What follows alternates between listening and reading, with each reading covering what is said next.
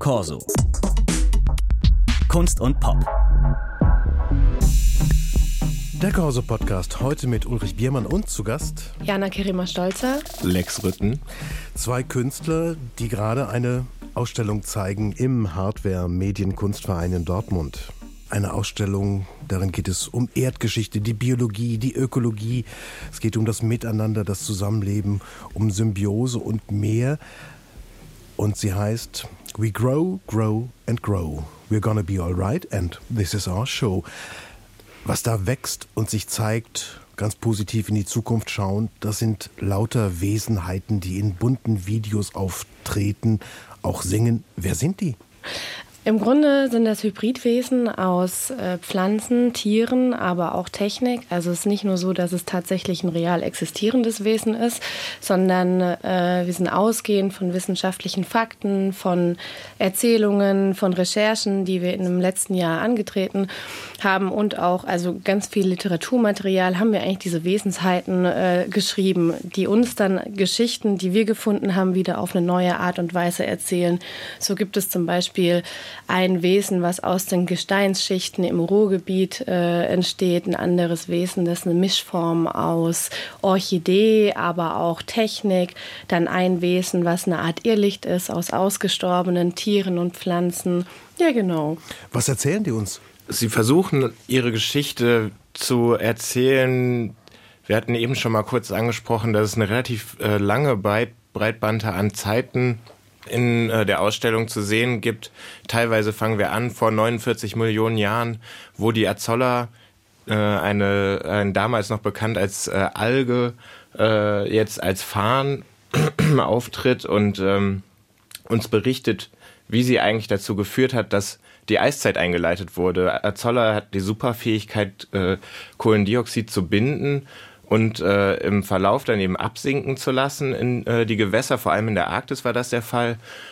Und dadurch konnte die Erde abgekühlt werden, mehrere Grad. Und äh, all diese Wesen, die wir eigentlich vorstellen, haben so eine kleine Superfähigkeit, äh, entweder äh, die zu uns Menschen, zum menschlichen Leben geführt hat, oder äh, mit dem, was wir eigentlich der Erde auch angetan haben, ein Stück weit äh, angerichtet haben, damit wieder neu umzugehen.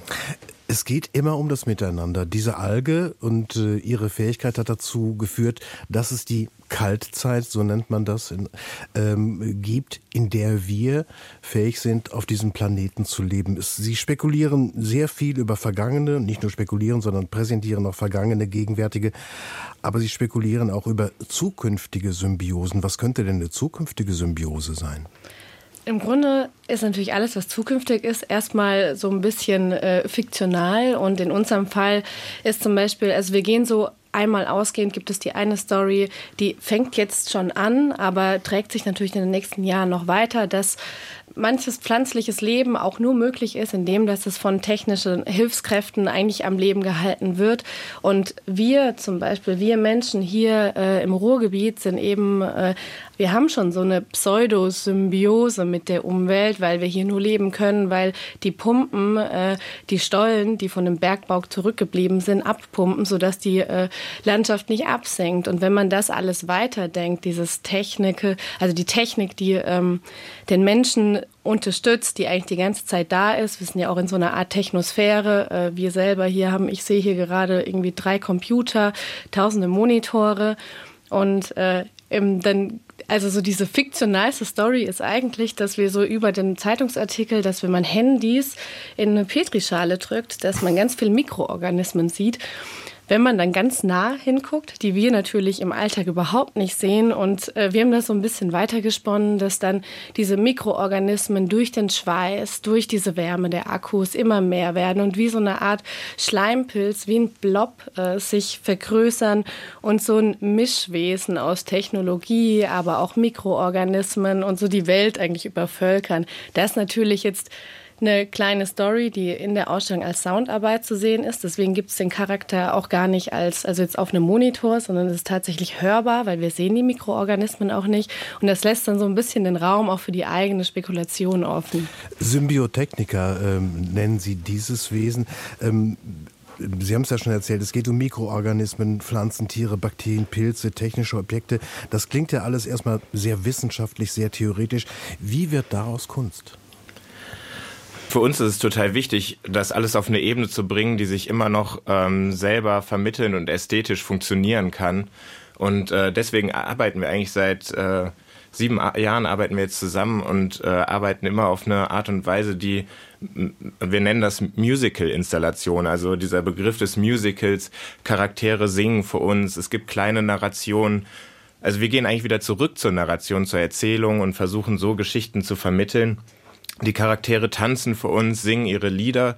Äh, Songs haben natürlich einen sehr äh, emotionalen und direkt äh, ästhetisierenden äh, Wert, der, glaube ich, schnell auch bei, äh, bei Menschen ankommen kann.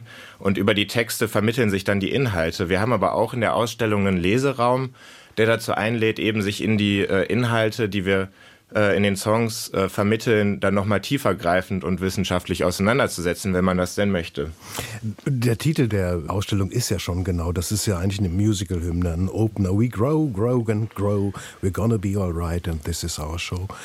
Nun sagt der Weltklimarat ganz äh, deutlich und gar nicht so positiv, wir rasen drauf zu auf die Klimakatastrophe. Was ist Ihre Arbeit in dem Zusammenhang? Ein, guck doch bitte mal anders, wechsel doch mal die Perspektive. Schaut doch mal, wie schön die Zukunft ohne Menschen ist. Im Grunde stimmt das teilweise so ausgedrückt. Also natürlich äh, erzählt die Ausstellung ganz oft auch davon, dass die Zeiträume, in denen wir Menschen denken können. Und es sind ja eigentlich meistens immer nur so mehrere hundert Jahre und alles andere ist erstmal nur im Buch geschrieben oder außerhalb unserer Vorstellungskraft. Heißt, äh, wir steuern auf unsere eigene äh, Apokalypse zu, äh, die wir mit dem Klimawandel, mit dem Anthropozän, das heißt die Einschreibung von uns selber in die Landschaft, in die Natur ausgelöst haben. Aber letztendlich ist diese kleine Apokalypse nur die Apokalypse der Menschheit. Und die Frage ist, dass wie diese kleine, dieser Azolla-Farm, von denen Lexe eben erzählt hat, der hat ja schon äh, eine Zeitdauer von mehreren Millionen Jahren überlebt und, äh, und wird wahrscheinlich auch uns weiter überleben. Also das heißt, zu einem Kreislauf beitragen, der viel größer ist als unser eigenes Verständnis. Und die Ausstellung soll auch so ein bisschen diesen Blick einmal öffnen dahingehend, dass es nach uns weitergehen wird, dass dieses Weitergehen auch einfach Leben sein wird. Das heißt, dass alle Lebewesen um uns lebendig sind und aber auch so ein Stück weit, ich treffe diesen Charakter in der Ausstellung und der hat zum Beispiel Teile des Sommerflieders oder eben diese Orchidee, aber im nächsten Moment bin ich auf der Straße, äh, gucke in ein Fenster und da steht eine Orchidee und erinnere mich zurück an die äh, Geschichte, die mir in der Ausstellung erzählt wurde. Somit ist so ein Bewusstmachen ein bisschen die ganze Zeit, aber auf keinen Fall ein anklagendes Schaut dahin, es ist so schrecklich, sondern viel eher so, ich erinnere mich, ich gucke aufmerksam in die Umwelt und kann mir dann so meine eigene Geschichte oder meine eigenen, also so meine Gefühle darüber werden mir klar ein Stück weit. Sie gehen ja ganz klar weg vom Anthropozentrismus, vom Menschen als Maß der Dinge, vom Menschen im Mittelpunkt. Aber ist es nicht auch in einem gewissen Sinne anmaßen zu sagen, wir zwei humanoide Künstler, Künstlerinnen, wir ähm, machen uns jetzt zum Anwalt zur Stimme der anderen Organismen. Weil sie kommen ja aus der menschlichen Sichtweise nun mal nicht heraus. Das ist äh, total richtig und das ist uns natürlich zu jeder äh, Zeit eigentlich bewusst.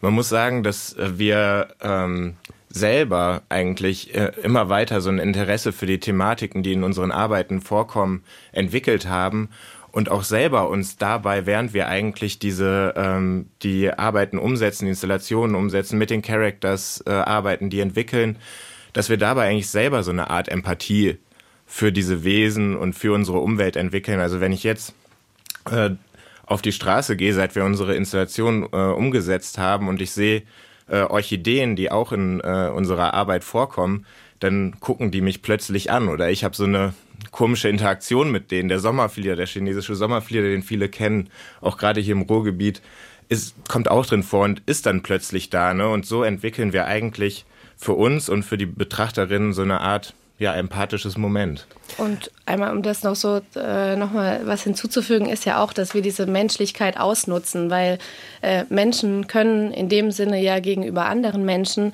ist natürlich so eine Empathie viel größer als gegenüber einem Ding. Und es ist uns total klar, dass die Geschichten, die wir schreiben, ja auch erfunden sind, aber es ist eher so äh, ein Ausnutzen auch ein bisschen, um wieder so eine Erfahrung von dem, was alles nicht menschlich ist, irgendwie stattfinden zu lassen. Herzlichen Dank, Lex Rütten und Jana Kerima Stolzer. Ihre Ausstellung We Grow, Grow and Grow, We're Gonna Be Alright and This is Our Show zu sehen im Hardware Medienkunstverein in Dortmund. Danke für das Gespräch. Dankeschön. Danke. Das war der Corso Podcast. Zu hören überall da, wo es Podcasts gibt und natürlich in der BLF Audiothek App. Corso. Kunst und Pop.